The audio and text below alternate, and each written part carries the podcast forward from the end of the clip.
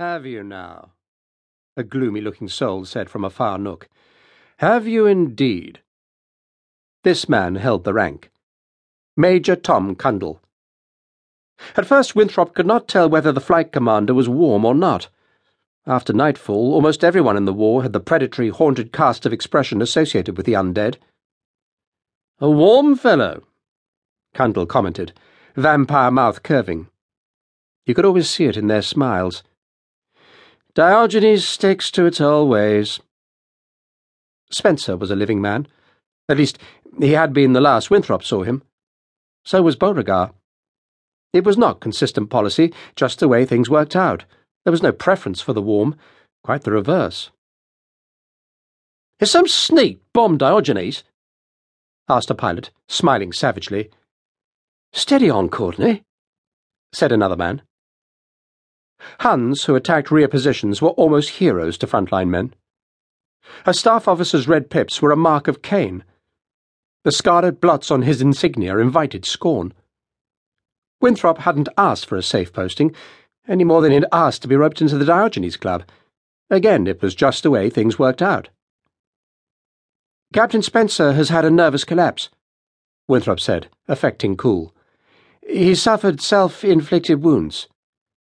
Good Lord, said a man with red hair.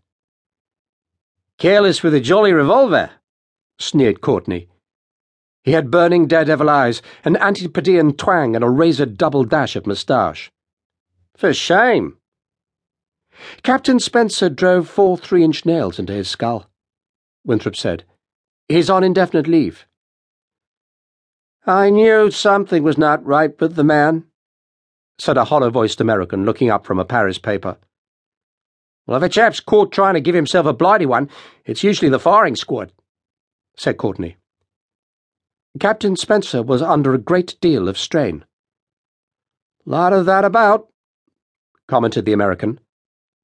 A black hat shaded his gaunt face, but his eyes burned in the dark. Leave Winthrop be, Allard, Cundall insisted. Don't kill the messenger. Allard pointed his prominent nose back at the newspaper. He was following the exploits of Judex the Vigilante. According to the press, Judex was a vampire too. The vampire with red hair wanted more news of Spencer, but Winthrop had nothing further to report. He'd only glimpsed the officer as he was taken to the ambulance. He was being dispatched to Craiglockhart War Hospital near Edinburgh, commonly known as Dottyville. There was discussion about the singular method Spencer had chosen to make an invalid of himself. Allard said that in the old days it was the practice in parts of the Russias for vampire killers to favour iron spikes in the skull over wooden stakes through the heart. Where did you get all this grew? Courtney asked. I make it my business to know evil things, said Allard, eyes like coals. Suddenly, for no reason, the American laughed. His throat deep, black chuckle grew into a resonant, mirthless explosion. Winthrop was not the only one to cringe. I wish you wouldn't do that, Allard, Cundall said. It sets the dogs to howling. Even for vampires, the pilots were unnerving. Like the French Groupe de Cigogne, Condor was a squadron of survivors. Almost a squadron of soul survivors. To win a place, a man had to outlive his fellows many times over. Some were famous, among the highest scoring Allied aces. Winthrop wondered if any resented assignment to duties which offered fewer opportunities for individual victories. At Wing, some disparaged Cundall's condors as glory hounds and meddled murderers. Beauregard warned him not to let the pilots rag him too much. With a deal of clumping, a young vampire dragged himself down a twisted staircase. His limbs were bent out of true, but he got around capably.